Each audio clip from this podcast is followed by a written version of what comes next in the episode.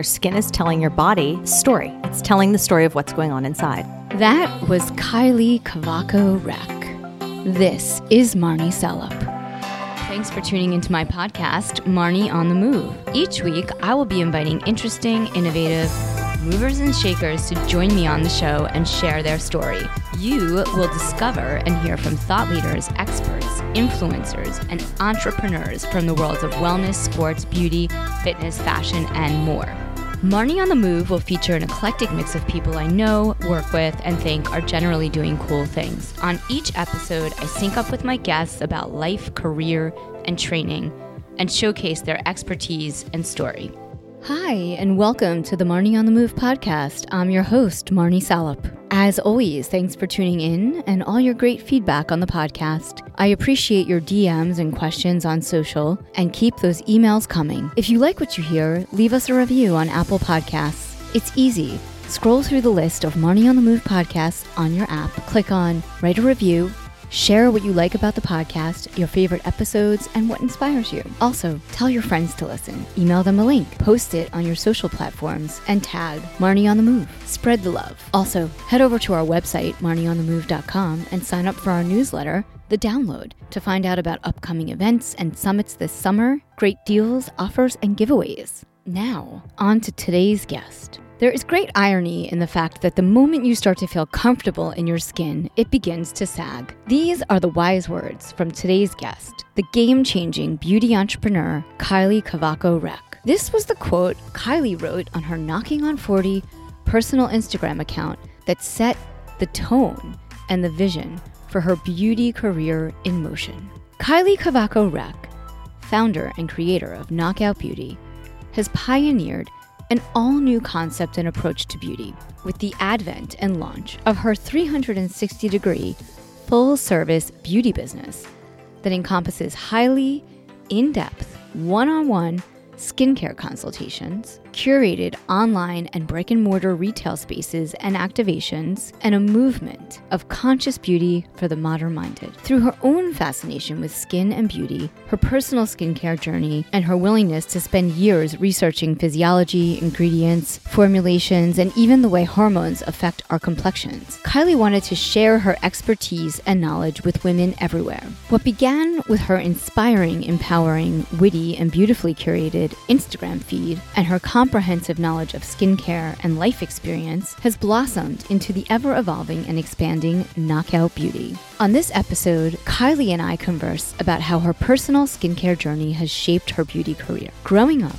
in New York City, immersed in a world of high fashion and beauty, she shares key learnings and inspiration from her visionary creative parents. We talk about the Instagram account that has cultivated a community and tremendous following, the joys and challenges of entrepreneurship, and of course, we touch upon a few skincare topics. I hope you enjoy. But before we get started, today's episode is fueled by Sun Potion.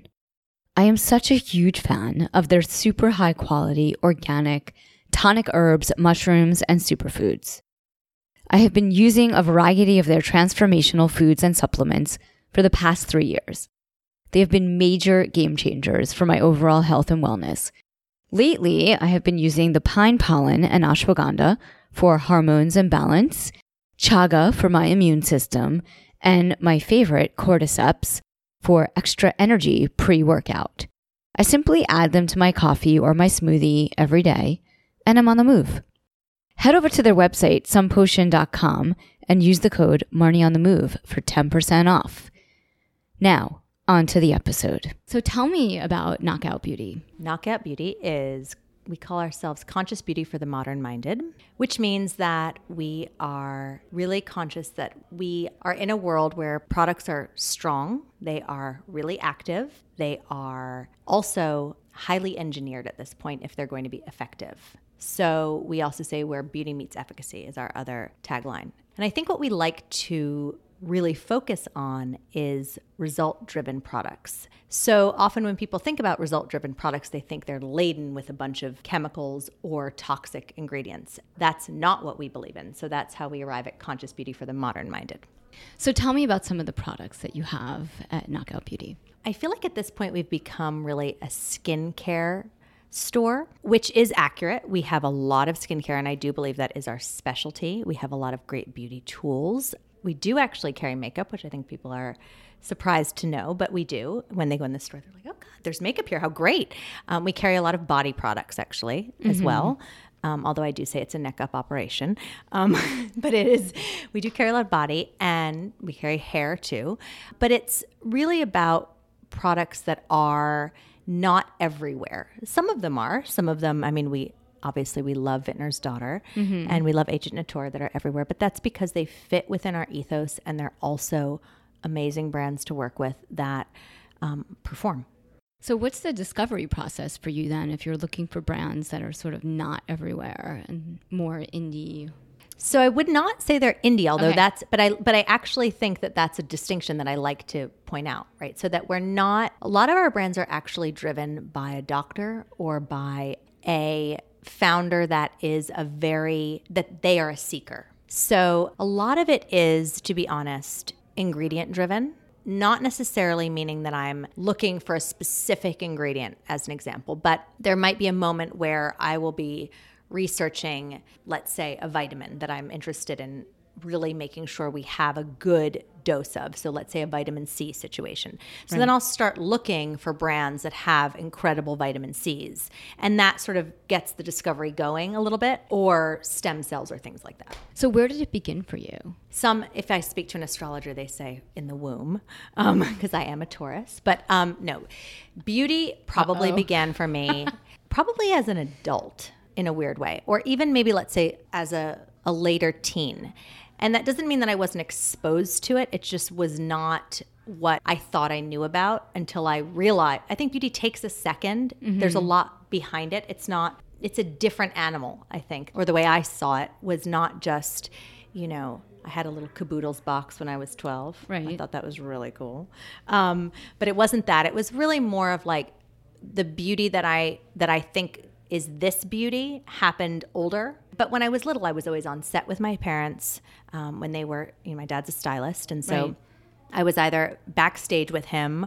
Or I would be when they were doing producing fashion shows, or I would be kind of honestly when you're a kid on a set, the people you hang out with are the hair and makeup that's where I learned a lot of things. So that in that way, but skincare didn't come into play really until I got a very bad case of acne as an 18 year old. Okay. And I think that that was really when it started to happen. And I was put on Accutane. And I think that that was the beginning of what this looks like now because I was putting something in my body to change the outside of my body, which was a new concept to me. And then just really looking at how it was affecting me as a total being. You know, and when you take Accutane when you're 18, and you're a girl, you have to have pregnancy tests in order to get it each month. So you're having a pregnancy test at 18 and, you know, wasn't having very much sex. So let's say like that was a very strange paradigm. So I think that that was the beginning of that conversation. Were you on Accutane for a long time? I was on Accutane, I think, for a year, Okay. which feels long Yeah. Or Any, somewhere in any that time realm. is long. Anytime is long. And by the way, if I didn't have my beauty routine that I have in place, I would break out. And I've tested that, so I'm positive that's true. So, what do you use now? Like, what's your beauty routine? My beauty routine primarily consists of making sure that I get just like how I eat, I get my vitamins every day, right? So my my routine always has a bit of A in it, a bit of B in it, a bit of C in it, a little bit of E, and then peptides and you know really making sure that I'm nourishing my skin. So it's not necessarily product for product that I can say like this is what it is every day, but I'm always getting my serving, my daily serving of. Right. So, you're focused on the ingredients, like Exactly. your brand, Exactly. like your store. exactly. So, tell me a little bit about your store. It's in New York, it's in the Hamptons. Yes. Tell me more.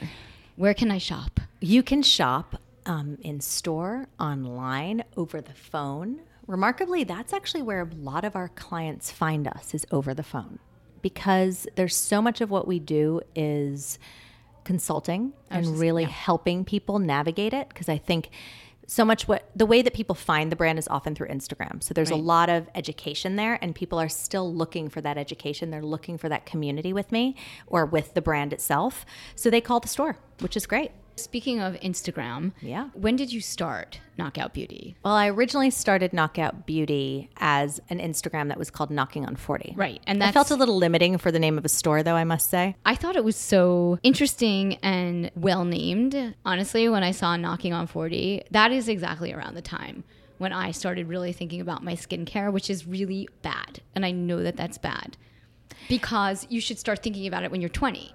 Yes. And yeah, I mean, I think the thing is, is that I think you should be thinking about your skincare, honestly, from the moment you're born. yeah. I, mean, truly, because it is your largest organ, right? Right. Knocking on 40 kind of came into being because um, people would say, You look really great. What are you doing? And I was like, I look all right for someone knocking on 40. And so that was just my catchphrase. That's what I said. Um, and then the way I was experimenting with the way that Instagram looked at the time and how people posted and what it looked like. So I would, it would be like two pictures and then a quote. And that was sort of how I actually started with a quote. Um, but I felt like quotes would just a whole stream of quotes might be boring. I don't have that much to say. Your quotes are so funny. Thank you. My very first, your, do you have, yeah, what was your very my first very one? first one was, um, which was why I started it. I'm looking in the mirror and I'm thinking, I got a pretty nice life. I got some nice kids. Why do I look like this? like, I love what's going on in my, I'm so happy with who I am. I'm finally comfortable in my skin and it is sagging. So I got on Instagram. I wrote it actually on the pages doc and I put a little marquee around it and I wrote something. It's, I mean, I'm paraphrasing, but I think it's almost this. It's like there's great irony in the fact that the moment you become comfortable in your skin, it begins to sag. Yeah. Yeah. And that was it. And I didn't know at the time to like watermark it or do things like that because who did, you know, was, I, Right. You didn't put a hashtag on your. I had two followers. Yeah. I like got on there and someone was like, oh, I think I'll follow that. I was like, I have two followers. That's so I just started. I went to the bathroom and now I have two followers. I was so excited. And then actually, um, I started and then I had like a hundred followers, um, like within an hour. And it was just organic. I mean, you posted I have no idea how anyone found it. I don't even think I hashtagged. I mean, I don't even think I knew what I was doing.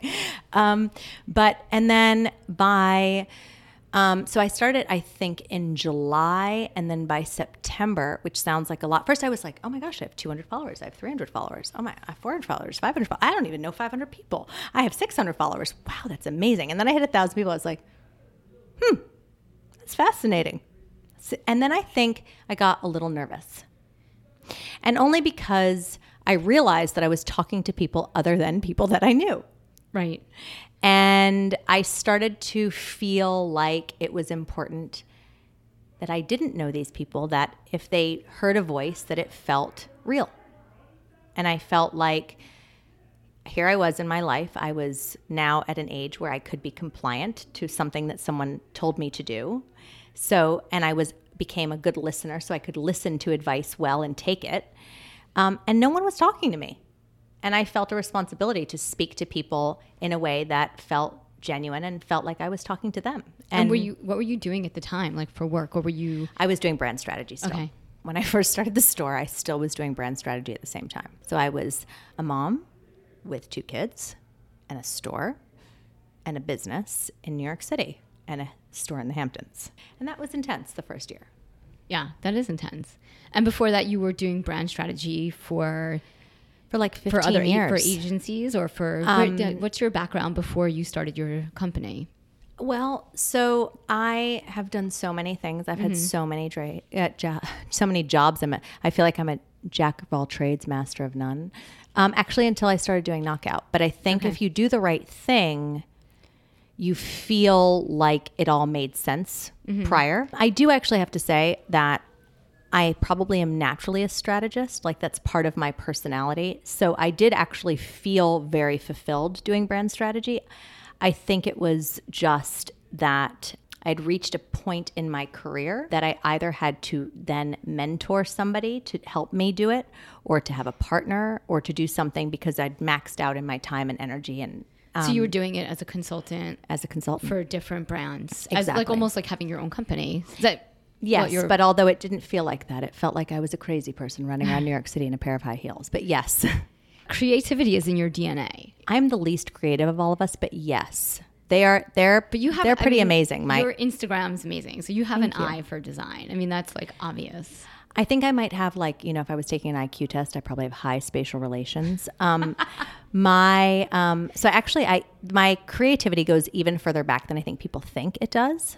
My mom's dad was an architect, and my mom's mom was an interior decorator, and my mom was a fashion editor and a stylist, and my dad was yes, a stylist, but he got all of that kind of love of clothing because my grandmother made all her clothes.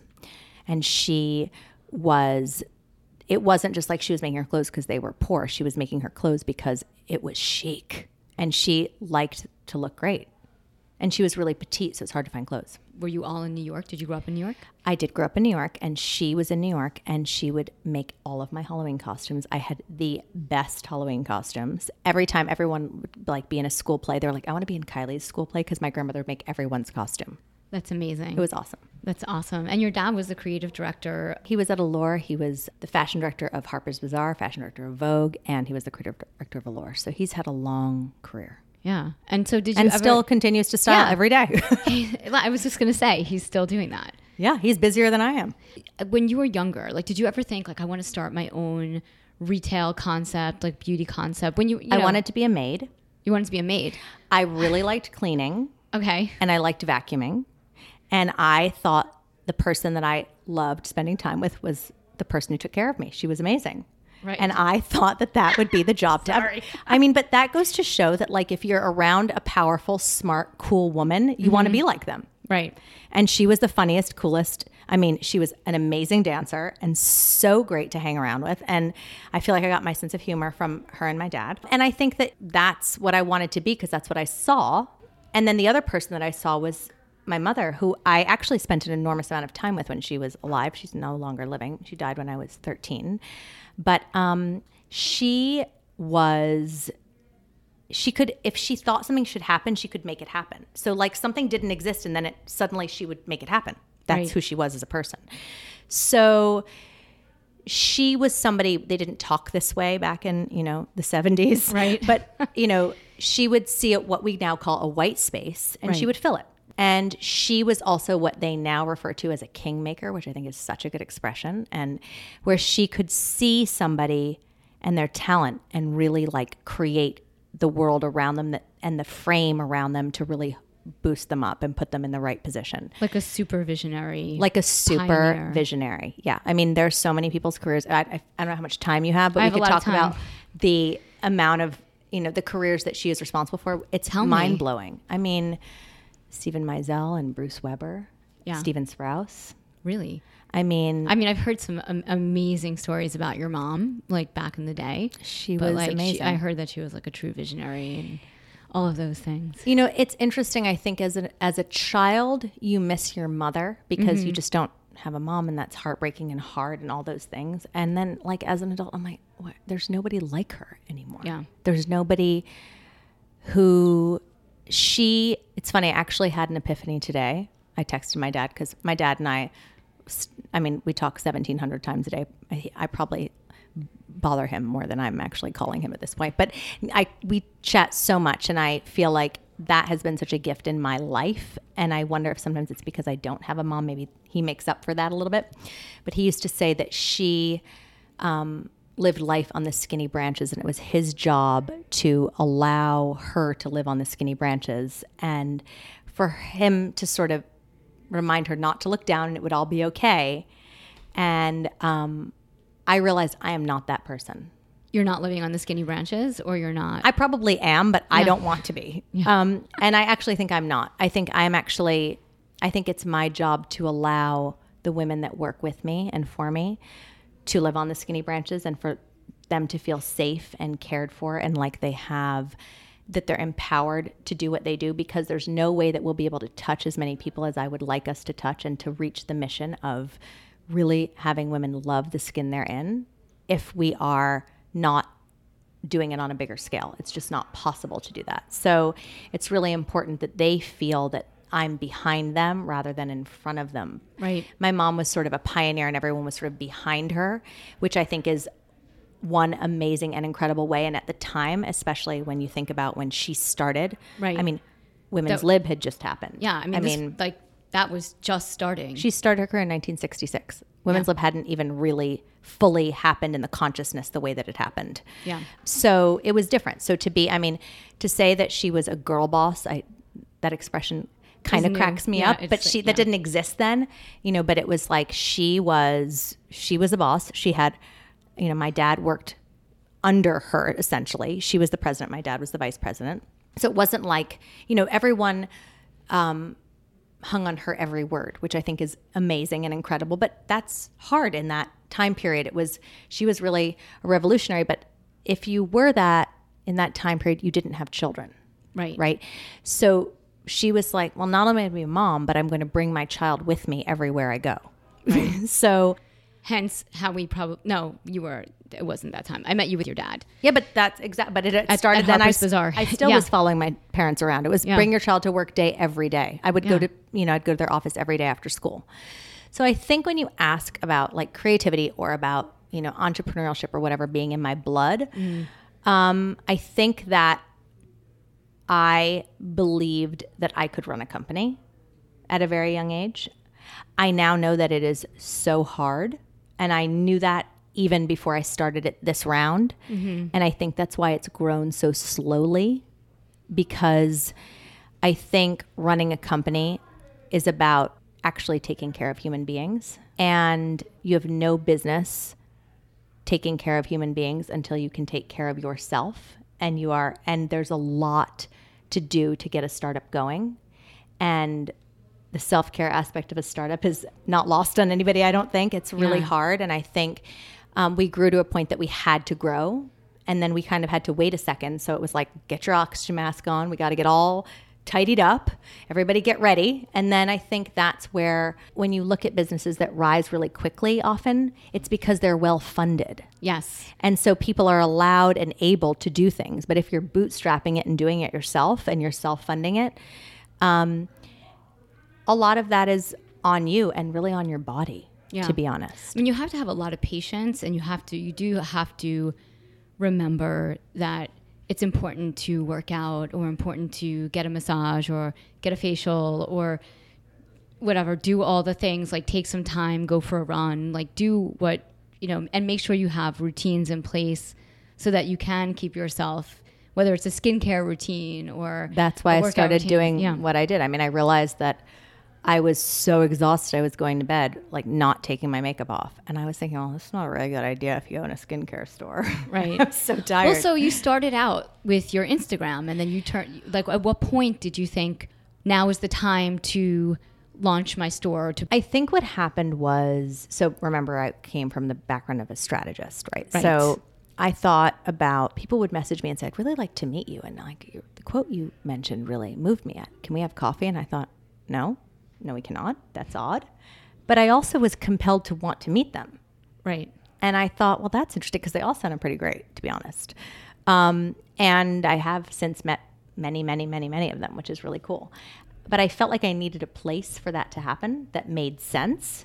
And so that was what really was the impetus for starting the first store. So I think I opened a community center. right, like a self help group. No, because it's interesting. It's like I feel like it wasn't so much people kind of coming in and um, chatting about things because the the tone was set by the Instagram, right, like what was going to go on in there. So people like came and brought their most fun, best, coolest selves, which was really cool. When I met some of my best friends in my store, which is so cool. and your first store was in New York City. My first store was in Bridgehampton. It was there because I felt there was a white space. I felt like there was not enough beauty out there, and I would spend my summers there. And I felt like I can't even get a face wash I like. So that was, and I don't, I'm not an Amazon consumer in that way. So it felt like I needed to be able to purchase my products somewhere. Right, like you wanted to have that like in person, physical experience.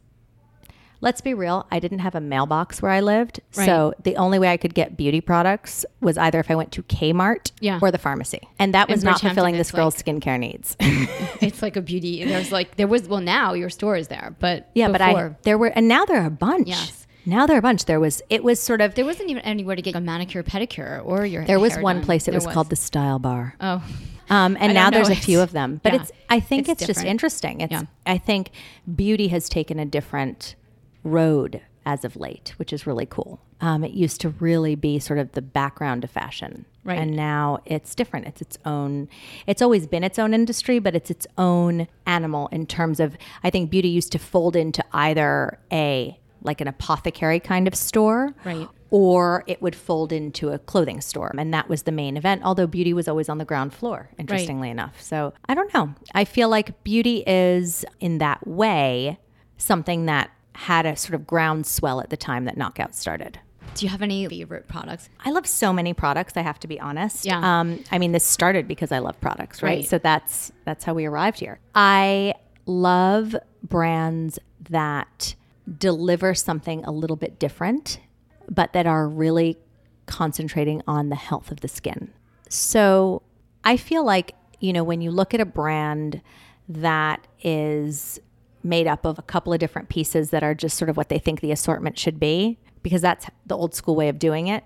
I love that like Agent Nateur started with a deodorant and then it's like, you know, and now she's doing, you know, bath and a toner, but she it it didn't necessarily come from a logical place in a way. It came from like what are the best ingredients that I can find that I can bring to the table that we're sourcing. So I love Agent Nateur. I think it's a great brand. I like brands where there's a female founder, I think is nice, although it's not necessary. We are a female founded company, female run company. So I do like that whole gig, but I, I'm not, I was also raised by a guy because my dad, you know, he was my main man. Right. Right. So it's sort of like he really is the one who introduced me to the beauty world because of what he did. So Are there certain products that are your go-to products? everybody needs to know their ABCs of beauty and a little E. So, right, you need A is a really important antioxidant. I feel like we talk a lot in this world about things like free radicals, but no one really even knows what they are, or very few people do. For clarity, quickly, free radical is UV rays create UV radiation, which create free radicals. Free radicals are an oxygen molecule missing an electron. So it's looking it's basically scavenging your skin looking for that missing electron, which the antioxidant donates to the free radical in order to neutralize it. So, with that said, if we're saying that, you know, let's say we're going to talk about sunscreen for one second, but Right. it's like if we're saying sunscreen is important, then antioxidants are equally as important. And Right. actually, we are born deficient in A, C, E because those are called essential micronutrients. And those Right. are defined as things that our body needs, but we don't make in any significant amount. And so there are great products that you can use topically that you can put on your skin, but you can also there's also things you can eat. For sure, but there's our diets are not varied enough, Right. And we live in places with pollution, and we live in world where we're not consuming it fast enough to to neutralize the damage. Did you feel like in I mean in New York City there's so much pollution and the air quality I'm born and raised here. Yeah, me so This too. dirty city is my favorite place. I mean, so I didn't So notice it the same city, way. but now I don't you're on the notice it the same way. You don't. that other people do. I don't. I really don't. I remember even like going to the Hamptons for the summer and coming back, and people be like, "It's so dirty here," and I think that's pretty gorgeous to me. That's amazing. So A, B, C. A, B, C, E. I also think that peptides are important, and hyaluronic acid, which is exists in our body naturally. So hyaluronic acid pulls a thousand times its weight in water from the surrounding areas. We all need a little moisture, especially as we age. And so I like hyaluronic every day. Do you do this in your consulting where you sit down with someone and look at their skin and evaluate what products they need? We usually talk about their goals first. Okay. So I talk about really, you know, there's this expression that I say um, on my Instagram lives at the end where I often say, dream it, map it, work it.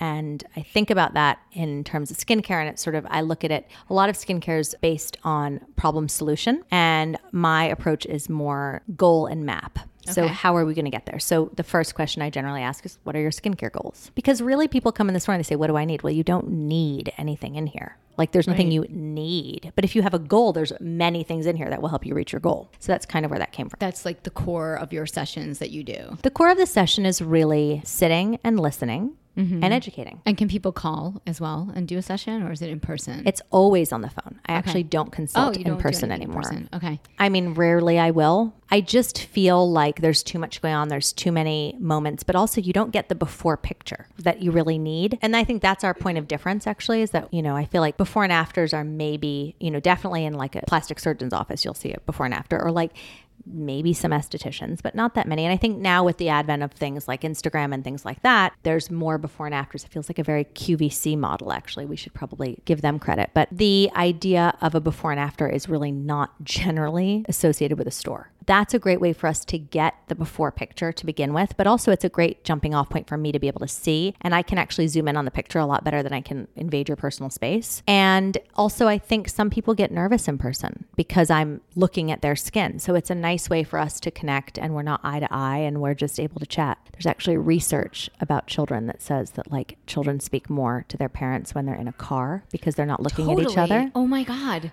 Or when they're walking side by side and doing something. I'll be driving my partner's daughter to school, and all of a sudden she's like chit chatting away, and I'm like, "Who are you in the back seat?" You know, Yeah, asking exactly. thousands of questions. I'm like, "This is awesome. I want to drive her to school every day." every day. yeah, I mean that's what happens, Yeah. right? So we think about that and we think about how people find it easier to sometimes connect in a way that feels comfortable to them. Because really I'm only there to support them and help them, right? And I think sometimes it feels I'm definitely not there to point out their flaws. That's not what I'm there to do. And I think people get nervous about that. So it's just a little bit of a, a removal, but also I can really focus on them, right? So we're on the phone and they're hearing my voice, which generally they've heard on Instagram before, so it feels comforting to them. Mm-hmm. And a lot of times it's just the foil some, you know, for really getting to the root of other things because your skin is your largest organ, so it's telling you what's going on inside.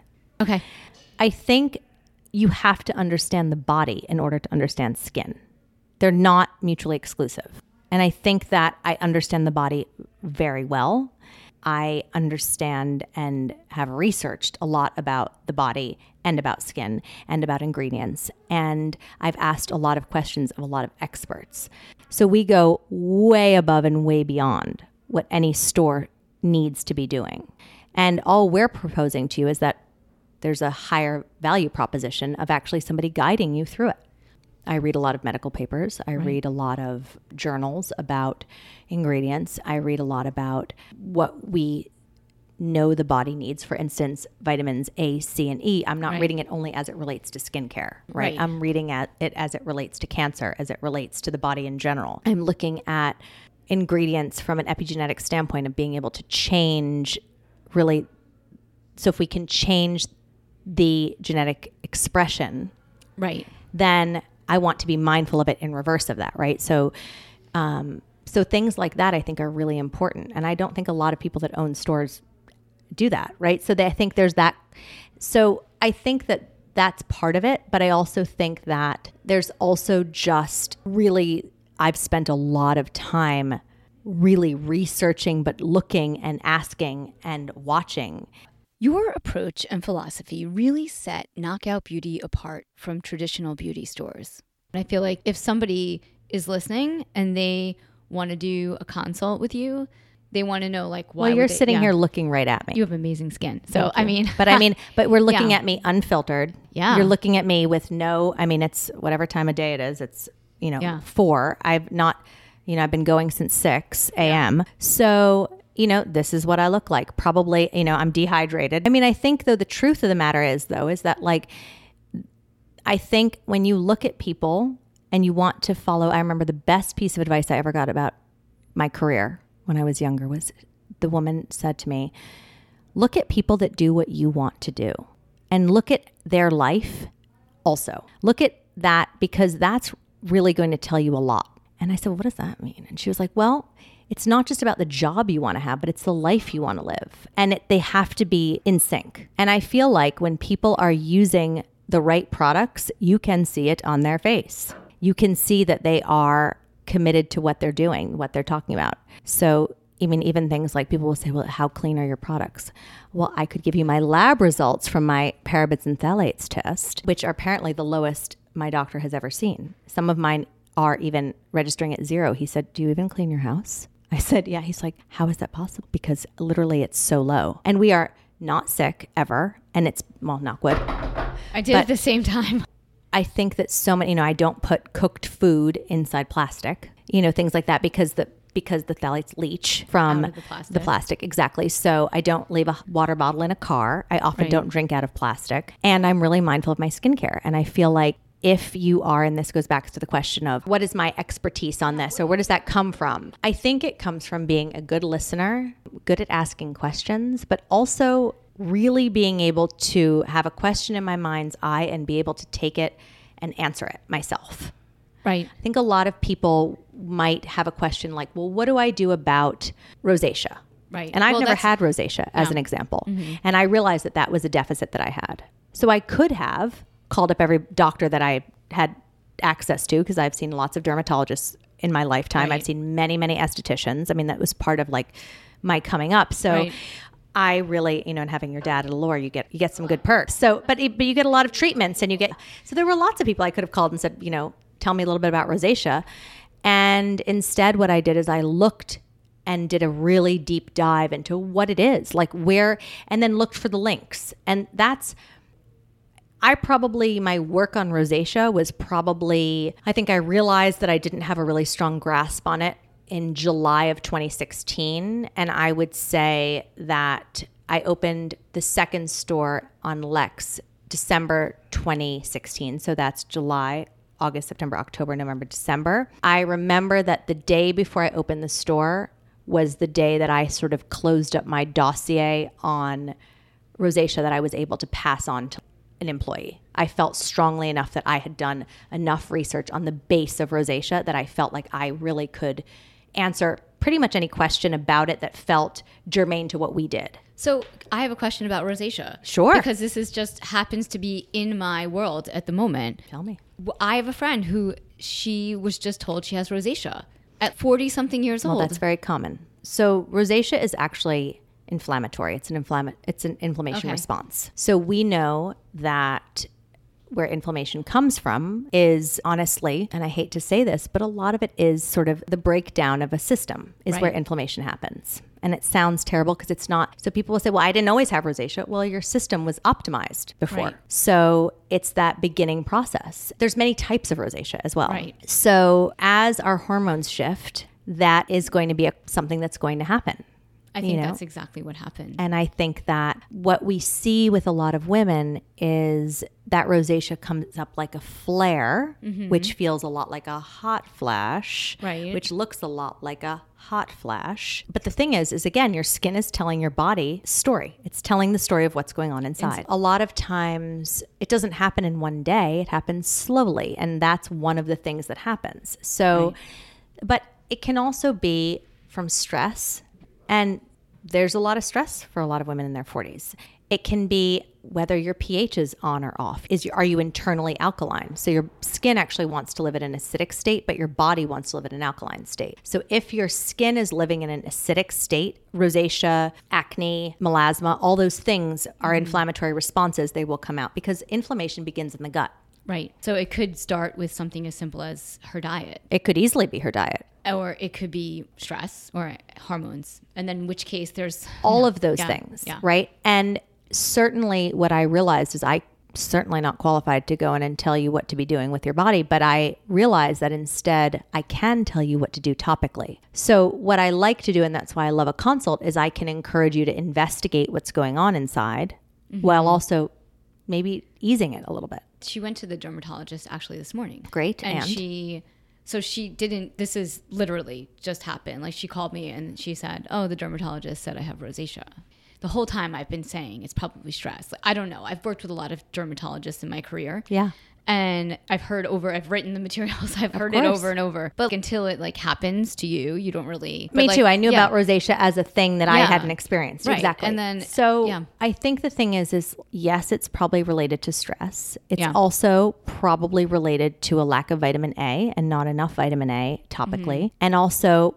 So that also feeds into your diet, right? If you're eating, a- Right. but also then topically vitamin B. So Right. it's a couple different things. So it's it's also the combination of it not necessarily making its way from your mouth out to your face. Do you know what I mean? So you might be in, you might be taking in enough of it, but a lot of women in their 40s really start to, to be honest, really start to calorie restrict because their metabolism goes down, and then they're not getting enough of the nutrients, the essential micronutrients that you need to preserve your skin. What are some other common things that happen to women in their 40s with their skin? Besides, obvious, besides the hot, don't even. I, I just set time you. on our I just set you up for like a comedy routine Yeah, right now. I just set you up. I'm not going to go there. What are some of the other things? The most We're common not thing people say is I'm yeah. dry everywhere. I'm like, oh gosh, dear, it's a neck up. That's how we got to a neck up Yeah. operation. That's Oh, where that came really? from. Yeah, every uh, that's a it's a you're not usually only dry on your face Right. when you're in your 40s and Right. 50s.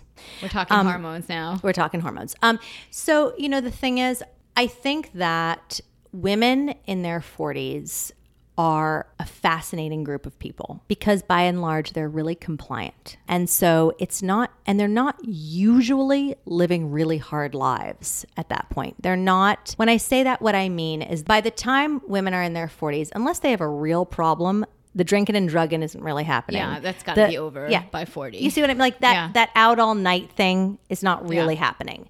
That whole idea of like I don't need water is not happening as much. I mean, there are people that still say I don't drink water. What is water? It Doesn't taste very good. But for the most part, women in their 40s are aware that they need to take care of themselves. But at the same time, I think it's because they're starting to actually visually see that switch happening. Right. And so is it too late? Now I'm asking for myself. No.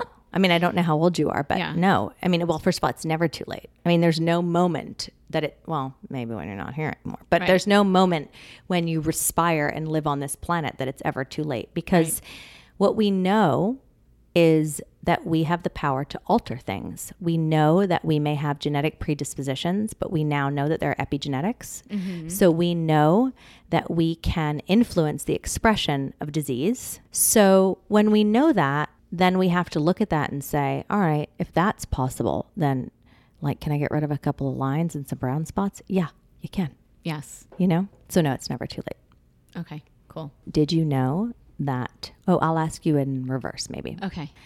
Where do you think your body's receptor for making melanin exists? Where's the first place that your body receives the information to create melanin? Mm, thyroid. Your eye, the Your retina of your eye. Interesting. So, do you know that how people will say, I look at the sun and I get tan? Oh, yes. That is a real thing because the melanin production begins when your retina receives the information that you are experiencing UV light. Is this something you've known your entire career, or is it something that you recently learned that you think is super fascinating? I have known this the entire time I've had knockout. Really? Yes. So I think, again, I'm a seeker in that way. So those are things I know. So if you want to take care of your pigment in your skin, it's a great thing to wear sunglasses 365 days of a year. That's a really, really good piece of information. I like Thank that. you. Especially as an athlete, being outdoors all the time. And If you're an athlete, I would even say for someone who's a runner or something that really doesn't, you don't, you want to be as sort of aerodynamic as possible, there are contacts that have no, but people UV wear protection. sunglasses. We all wear. I mean, Yeah. I've never seen That's someone running out without sunglasses. So funny, people in LA don't wear sunglasses half don't? the time. Not a lot, no. Like they hike without sun. Although people do wear hats hiking in California now. When I lived there 15 years ago, people didn't wear hats. Now everyone wears a hat. Yeah, I feel like I don't know if it's the, my community of triathletes or runners, but every everyone has sunscreen. Like a lot of people wear SPF. It's one of the things where you get out of the water, you take off your wetsuit, and they spray you with sunscreen before you get on your bike. Like, Great. It's a, an amazing thing. And then I think uh, you know New There's Balance. a sponsorship opportunity for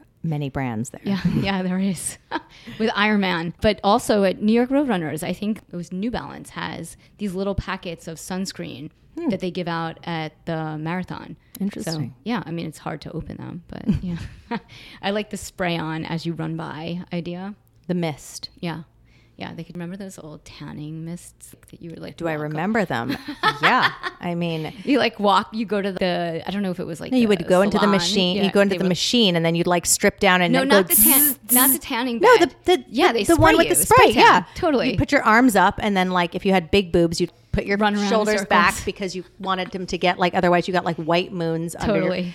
I remember getting a spray tan, didn't know that yet. And I was getting dressed in a very dimly lit room, and I was like, what is that? That's so funny. I remember getting spray tan. White moons under my boobs. Not a good look. And by the way, the bum too. Yeah, mm. you've got to have a good spray tan shop that You got to have spray tan game if you're going to get spray Yeah, tan. yeah, like that's totally. just what it's got to be. It's not a.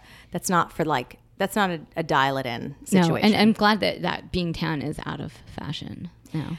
I used to say I was the palest person, and I am. Everyone is as pale as I am now. I love it.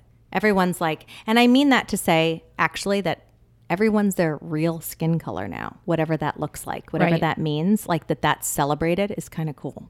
Doesn't matter whether you're fair or dark or medium or you have olive skin or rosy skin. I love that it's just, it's in to be in gorgeous skin, whatever that means. Like, I love that that's the current mode. It's not like I need to be something different than I am. Right. I love that people are into healthy skin. How would I best describe who you are? Obviously, you are a beauty entrepreneur, but I know there is so much more behind your brand. Who are you and what are all your monikers? People, it's actually funny. I think when you are in the mode of kind of connecting with people, people want you to have a title or a thing. You know, like what is? How do they describe you? What's your What's your moniker? What? And I think the thing is, is on some level, I look at people's Instagram and it's like mom, sister, lover, friend, cousin, child. I'm like, oh God. I mean, yeah, we're all of these things, right? So, what am I? I think is a hard thing to say.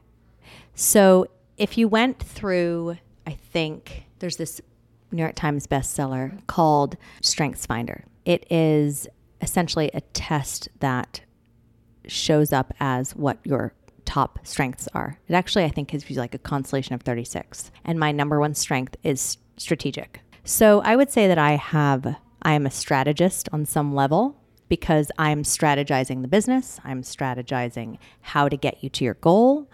Um, I'm strategizing how to, you know, make a work day that's only so many hours be many more hours that I need. I'm strategizing how to figure out how to fit in all the things that I try and do to be all my monikers, right? So to be a business owner and to be a mom and to be a wife and to be a friend and to be a consultant and to be a diagnostician and to be someone sourcing brands and to be someone who is intently listening.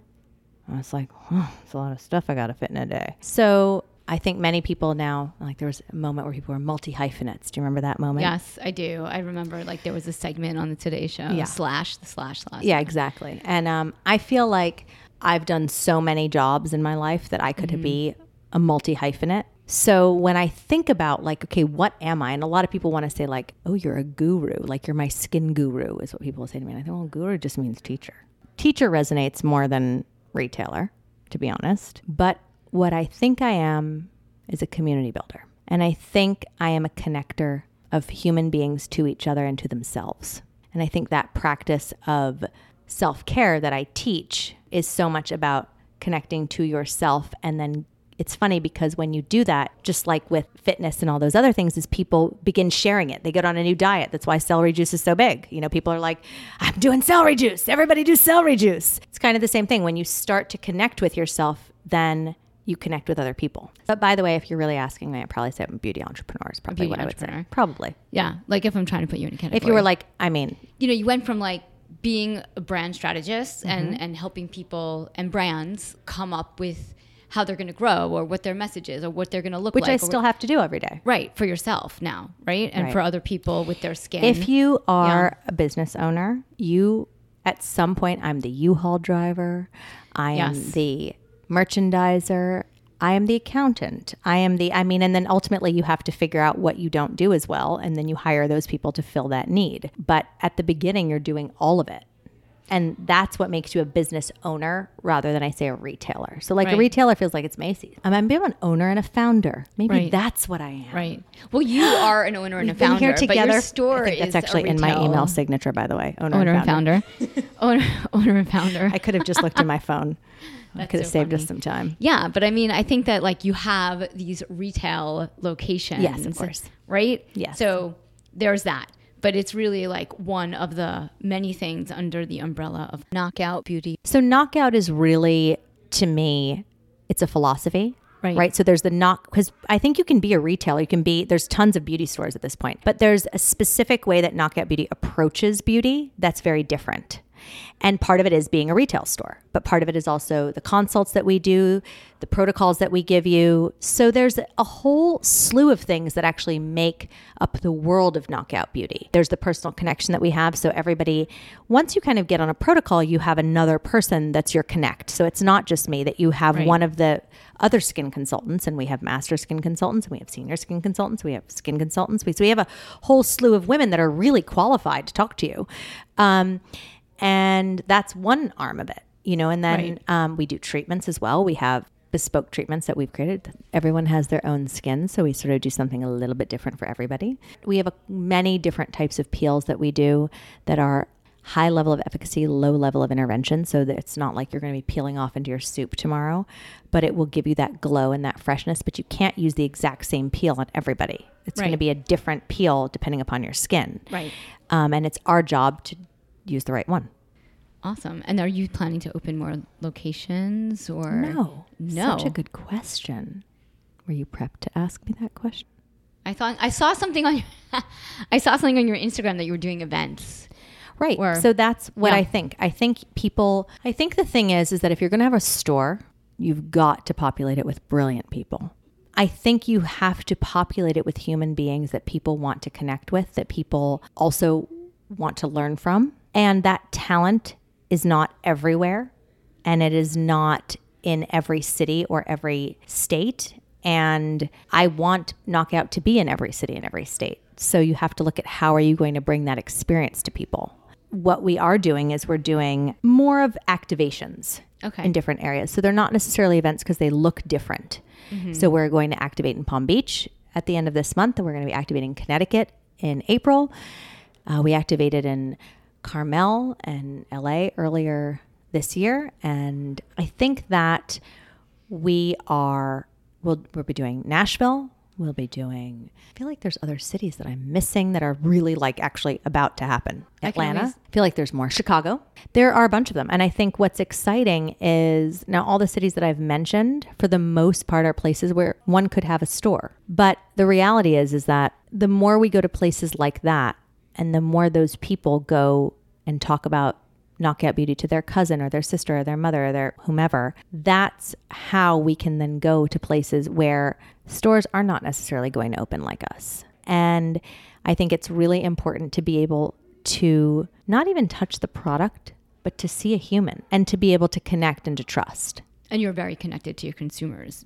I am. I'm very connected to them, and I think that uh, we all are. So thank goodness there's more people than I can even talk to, and that's wonderful. But there, you know, it's the best moment in life when like you have somebody that you've trained, and then people would prefer to speak to them. It's wonderful. I answer the phone, and people really kind of probably do know my voice by now, and they'll say, "Hi, is Laura there?" I go, "Yes," and then I think Laura gets a whole excitement when it's like, "Hi, is Nicole there?" And Nicole's like, and Laura goes, "They want to talk to you," and it's exciting when that first happens, and then it's Yeah. like, you know, and then Nicole's passing the phone to Mary Angel, who's passing the phone to Emily, who's passing the phone. For, I mean, it's all of it, you know. That and there's a lot of us now. I think that's what's exciting about it is that moment of there are a lot of people that represent Knockout Beauty. It's not only me, mm-hmm. and the only way to be able to bring it to many people is for that to happen. But I think it is important sometimes to keep your DNA.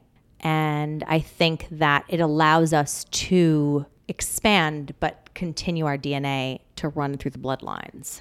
Yeah, that makes sense. I mean, and it's also it's a great way to kind of investigate a market and see how many people are there in each city. I think if, like, you know, everyone's got a face, right? So I feel like in every market, there's going to be people, there will be knockouts. Just switching gears and rewinding to where we started. Your amazing and inspiring Instagram feed. I wanted to talk about one of your recent posts that really resonated with me. I'm going to read the quote Don't stress about people copying you, even if you give them the recipe. The sauce won't taste the same. You are the secret ingredient. Why did you write that?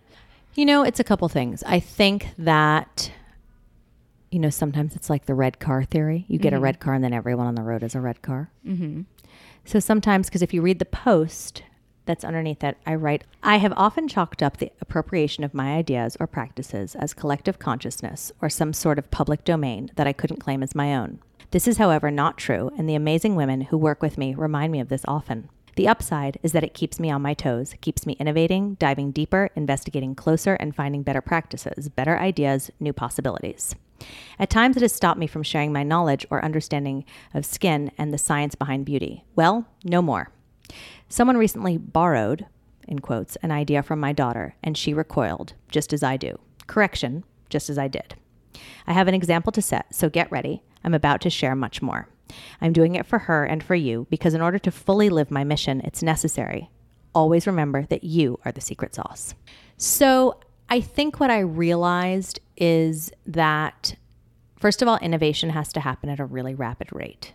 And in order to, from my strategic background, in order to keep growing, you have to always be strategically innovating. So that definitely pushes me to go there. But I think that that also that conversation it's a lot to innovate. It's hard to innovate. Even if you do it well and easily. It's just there's many people that have one idea. You get one idea. Some some people have one idea and that's it. When you have ideas and they feel like they're being appropriated or borrowed or used without crediting back to you. And actually, someone posted that exact post and didn't tag me on it. And those are my words.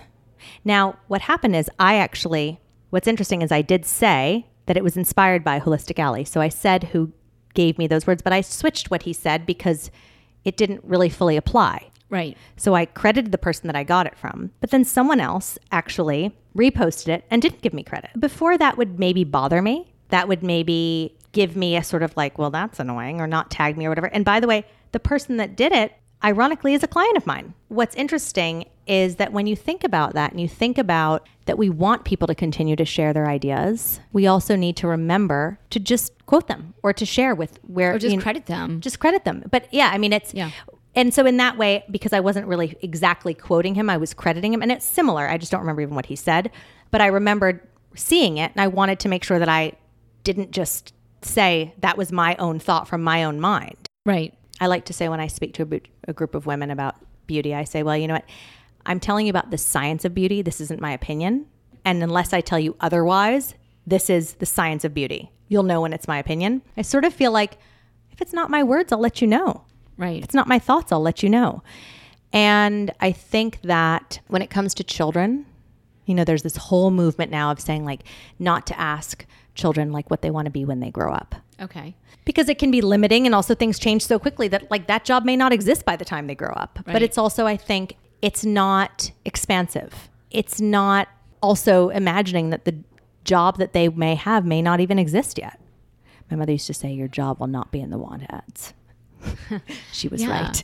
Um, but i think this idea that if we want people to share ideas and we want people to continue to innovate and move forward especially when you see a child have it happen to a child you realize that you can't just decide to stop if that's who you are if you're an ideator. So that thing i was telling you about the gallup strengths finders Right. where i told you i was strategic is my number one. Their other ones are ideation is another one. And i have ideation in one of my top five so my top five i think are communication my number one is strategic ideation communication activation and adaptability and I think that when I think about those things, right, if you have, and they talk about the whole process is about how they work together. Mm-hmm.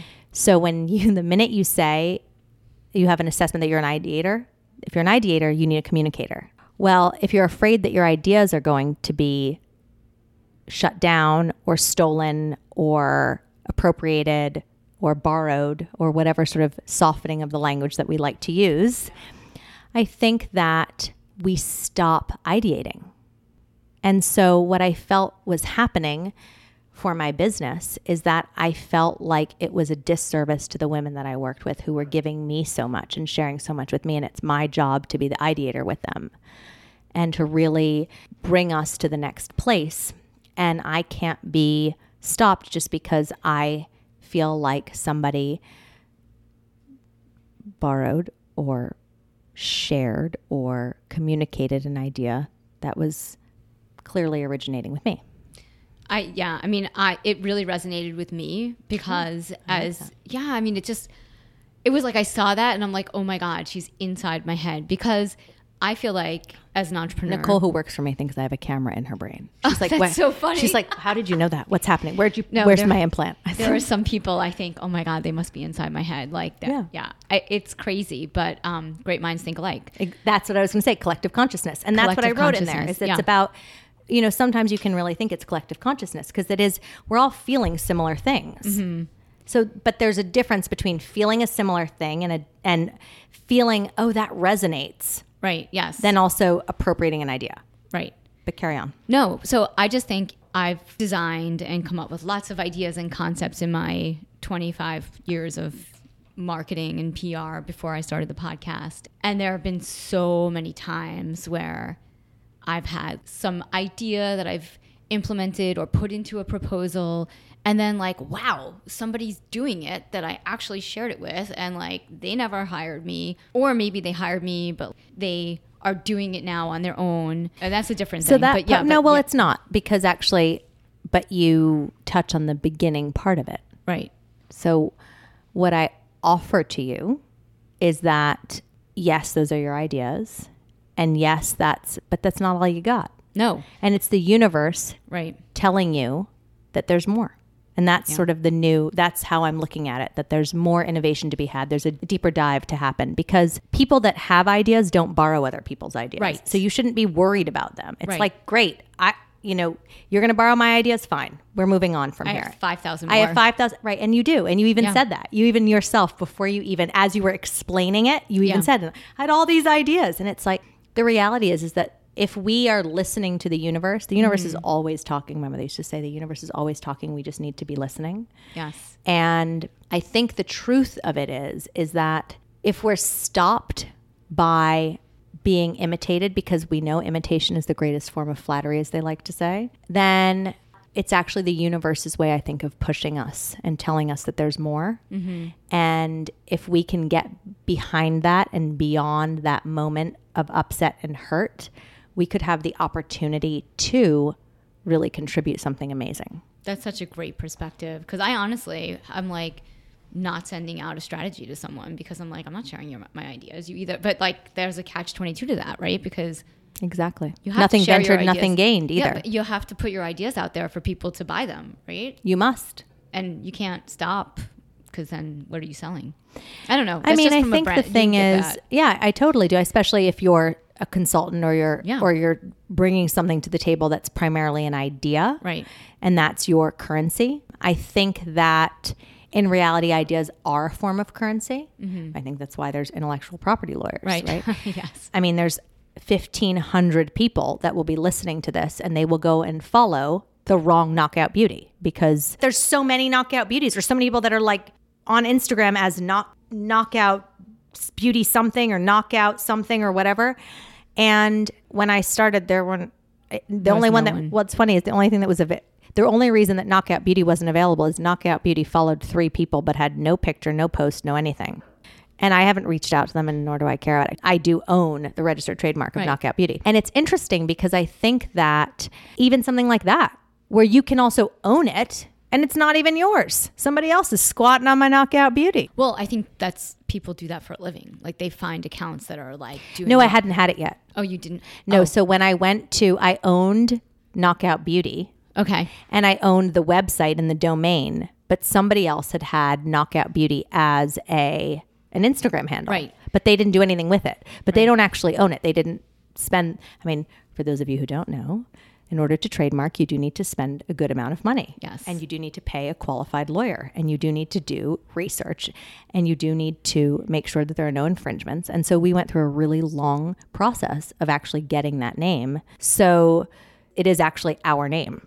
It is a ubiquitous term, knockout beauty, but we do own it. And so what's I think interesting about that is just because we own it doesn't necessarily mean that it gets to always be yours. So, meaning that I'd have to go after that person and ask them for it. Right. or have to have a brokerage for it. And then it's like, well, what's it worth to you? Well, you know what? It's not worth anything to me because everyone is following the other one and it's not worth me chasing somebody down for that. Right. And it's also my special sauce is not the name Knockout Beauty at the Right. end of the day. Do you see what I mean? And Yeah. I think that's what the thing is, is like you just have to remember what is your real special sauce. And the end of the day, you are the special sauce. Period. The end. Full stop. End of story. It doesn't matter. This has been so awesome. Thanks for having me. Thank you. Thanks again for tuning in to Marnie on the Move. If you like what you hear, leave us a five star review in Apple Podcasts. Follow us on social at Marnie on the Move for Facebook and Instagram, and Marnie Salup on Twitter.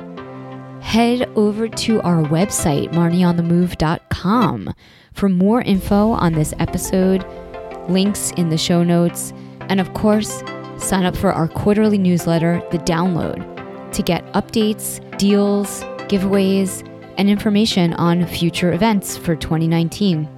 I want to hear from you. Email me, marnieonthemove1 at gmail.com, and let me know what you're enjoying, what you want to hear more of.